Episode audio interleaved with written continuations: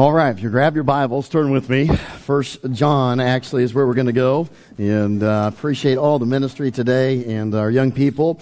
Uh, again, let me reiterate to our Patch and Pee Wee workers, thank you so much for your dedication throughout the year and your sacrifice in many ways, and uh, appreciate it much. Appreciate our children.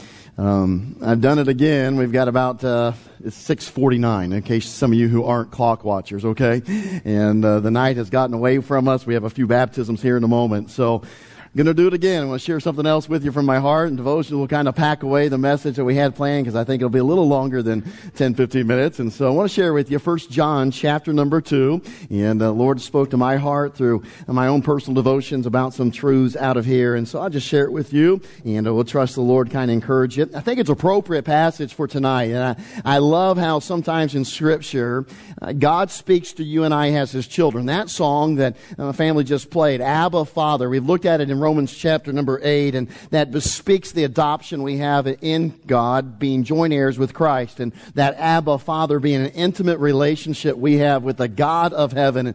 And friend, can I encourage you that ought to never grow old?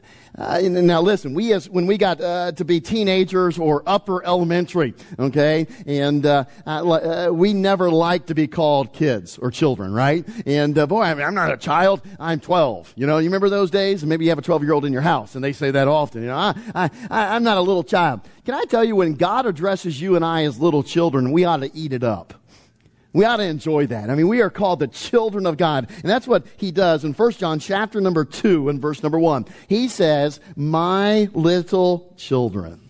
And I think that's a great truth. And I want you to get a hold of that. I want you to be thankful each and every day that you're a child of God and that you can address him as Abba Father and he addresses us as his children. He says this, these things write I unto you and the simplest among us can get this. Pee wee uh, sailors, you can get this. I write unto you that ye sin not. There's the goal that we live righteous and holy. Can I tell you in today's society and even in some churches, holiness and righteousness is downplayed. You will not find that in the scriptures. God wants you and I to pursue holiness, pursue righteousness. So we maybe uh, let's never lose sight that that is God's goal for you and I to pursue, pursue, pursue righteousness and godliness. His desire, he writes unto us that what? That we sin not. So from the youngest saint here to the oldest saint, the oldest believer, the youngest believer, you and I ought to work daily. I don't want to sin today. I did this yesterday. That wasn't good. I shouldn't have said that. I shouldn't have thought that. I shouldn't have done that. I want to do better tomorrow. I need to pursue righteousness and holiness. But isn't it true? Often we can get complacent. We can think we've arrived. We think that we have already achieved a, a, plateau and a level where I'm acceptable before God. My friend, we ought to perceive holiness or pursue, excuse me, pursue holiness and righteousness. That's what he writes. But here's some good news. And it has a period after it. But he says this, and if any man sin, we have an advocate I love that statement. We have an advocate with the Father. Literally, you have someone who is working on your behalf. Hey, have, have any of you ever had to pay a lawyer to work on your behalf? I say work and I use it in quotes, you know. They charge you, you wonder if they work, if they're an advocate. Literally, a lawyer is supposed to be an advocate for you before a judge in a court case in the court. They're supposed to go on your behalf. They're supposed to do, uh, defend you. They are supposed to work to uh, maybe mitigate some charges or, or, or explain that you're innocent, whatever the case may be. That is an advocate. So we have a great picture of what that is. Now here's the reality, okay? When we sin, the Bible says we have an advocate, Jesus Christ. That's what he goes on to explain. Jesus Christ. How does it describe Jesus Christ? Jesus Christ the what? The righteous. Now, isn't that amazing? He says, you need to pursue being without sin. But when you fail, when we fail as Christians, believers, we know that we have disappointed God. We saw this morning that verse in Isaiah chapter 59. It literally talks about how our sin separates us from God. Yes, before salvation, but even after we are saved, when we are believers and we sin, we are separated from God. And He can't hear our prayers until we confess that and repent of our sin. So our sin separates us. But I sure am glad that we have an advocate, Jesus Christ the righteous, who's working on our behalf before God Almighty. Now understand this. If you are in a court case here in, in the land of Michigan and uh, you hire a lawyer to go on your behalf before a judge, he might argue this. Well, you know, uh, uh they're innocent. Well, they, they, the, the law isn't clear. That stop sign was covered by a tree. You know, whatever. They might argue on your behalf to get you off, to get you clean. Listen, Jesus Christ goes before God Almighty. He can't argue that you and I are sinless. He can't argue that that, that we didn't mess up, that we are innocent. No, really, all he can offer is his propitiation. Now, that's a big word. But what that means is that he says, listen, yes, they did wrong. but Father, they put their trust in me a long time ago, and every single sin, even the one they committed today, is under the blood. And my friend, that ought to thrill our hearts. Our Father, our Abba Father, he, through Jesus Christ, is watching over us, taking care of us, and erasing our sin as we confess it. Because why? He is our propitiation. Verse 2. And He's the propitiation for our sins. He is the payment. He says, listen, I paid it. It's already there. It's already covered. And praise God it is. But here's the great news. And I love this. Never forget it. The rest of the verse says, not ours only, but also for the sins of the, what's the next word? The whole world. Not just part, not just a few. Jesus Christ died for all. Don't let anybody ever introduce any false doctrine that says that Jesus Christ didn't die for everyone. He died and his sacrifice is sufficient for all. And all they need to do is trust in it.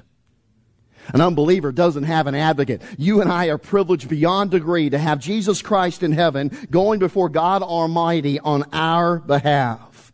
And notice verse number three. He says this, and hereby, and, and I want you to understand this, we do know. It, it, can, it, it gives me assurance that we know him if we keep his commandments.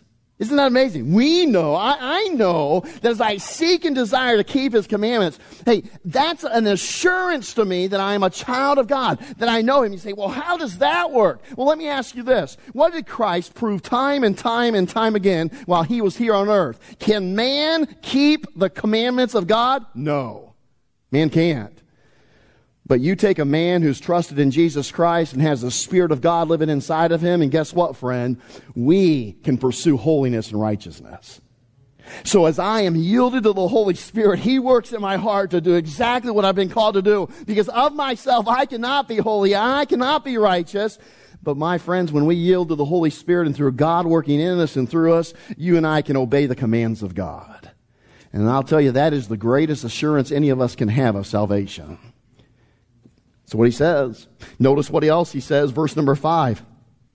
But whoso keepeth his word, in him verily is the love of God perfected. Now, I don't know how you look at it. You can look at it one or two ways and what he makes this statement. Because there again, he says, hereby know we that we are in him. Now, now, you can look at it two ways and I think both are valid understanding and interpretation of that verse. Hereby we know that the love of God is perfected. Now, when you and I, we are saved, we have an advocate with the Father in Jesus Christ, and we put our faith and trust in Him, and then through the power of the Holy Spirit and God Himself working in us and through us, we obey the very Word of God. I think it's neat that John says that the love of God is perfected in us. think of it in terms of this. His love is perfected in you and I when he takes a filthy rag of a person, covered and scarred and ugly in sin, and he turns him into a creature that is righteous and holy. When he pulls us out of the gutter and the miry clay and he, picks you and I up through salvation and redemption and he takes you and I and he changes us into something that we could never dream of being outside of Jesus Christ. Can I tell you? That's the love of God perfected. It's the love of God perfected because you and I could not be what we are today. How does Paul put it? But by the grace of God, I am what I am. And that's for all of us. And I read this verse and I, my, my heart is smitten because I realize apart from Christ, I am the most vile, the most filthy sinner there is on earth. But praise be to God, Jesus Christ has made all the difference. And now you and I can live righteously and holy. And even when we fail, the good news is we have an advocate with the Father. But here's the love of, here's the love of God perfected. The other way of looking at that is this simple truth. If you and I say we love Him, and we don't keep his commandments, literally, John in this passage, you're a liar. if you say you love him and you don't keep his, his commandments and you don't follow his word, then, then really you're nothing more but a liar. For, for instance, verse 4, we skipped it, but verse 4, he that saith, I know him and keepeth not his commandments is a liar, and the truth is not in him. So you don't want to be a liar, a Christian. If you don't desire to be known as a hypocrite or a liar or a deceiver, don't claim to know God without keeping his commandments. That's what he says. And my friend, if you love God, and our whole goal here at Fall Story Baptist Church is to know God, love God, and live for God. If you love God, you can't get any way around it. You can't explain it away, but simply you will love and obey God. If you love him, your love will be expressed in your obedience to him. And therein, from our perspective, our love for God is perfected in our obedience. In our obedience. John lays it out for us. It's so simple, isn't it? And we think, and I, am sitting here and watching the, the little Pee-wee, and, and I tell you, it's just pure entertainment to watch the four-year-olds in the front row, you know? And unfortunately, one of them's mine, so it's a scary entertainment, okay? And uh, um, because they can't stand still like I can. Okay, anyway. Uh, so, I mean, just pure entertainment. But isn't it amazing how little minds, how much they learn? I mean, they grasp things, and I'm like, whoa. And the older kids, and, and me, and the, the uh, second, third graders, fourth, and through six, and they're quoting all this scripture, and boy, don't you wish your memory worked like that still, huh? No, I do. I mean, they're memorizing, and they put it in. That is fantastic.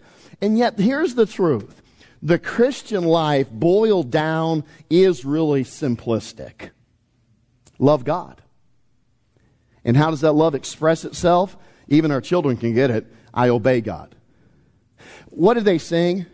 Now, now, now, now is the time to. Wow, some of you guys could be in Patch and Pee Wee. Good job. yeah, now is the time to obey. And later on, if I remember, it says, don't delay, right? Hey, that's the simplicity of the scriptures. And honestly, we're all striving after salvation to come to the point where our love is perfected. And it's neat. From heaven's perspective, eh, they say, hey, eh, God has taken us out of the miry clay. He has perfected us. He has changed us into something we could never dream of being by ourselves. And the fact is this, as we yield to the Holy Spirit, as you and I say, well, I don't want sin in my life. And if I do, there's an advocate that I have with the Father, Jesus Christ the righteous. I'm going to obey and follow God and heed His commandments. And then our love for God, because He's done so much for us, is perfected. So from our perspective, we're seeing that, man, I love God so much. Paul said what? The love of God constraineth me. So from our perspective, what do we want to do? I hope you're challenged tonight from a simple passage in 1 John that you and I would just simply obey. When? Obey now. Now, now, now is the time to obey. How do you obey? Well, he says, suffer the little children to come unto me. My friends, what we do with children is train them to obey.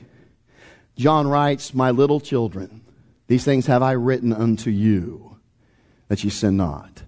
So let's you and I obey our Heavenly Father. Let's delight in the fact that even uh, when we do, and we're striving to obey and to please Him, our love to be perfected, but when we falter, I am so thankful for that advocate, Jesus Christ, that we have with the Father.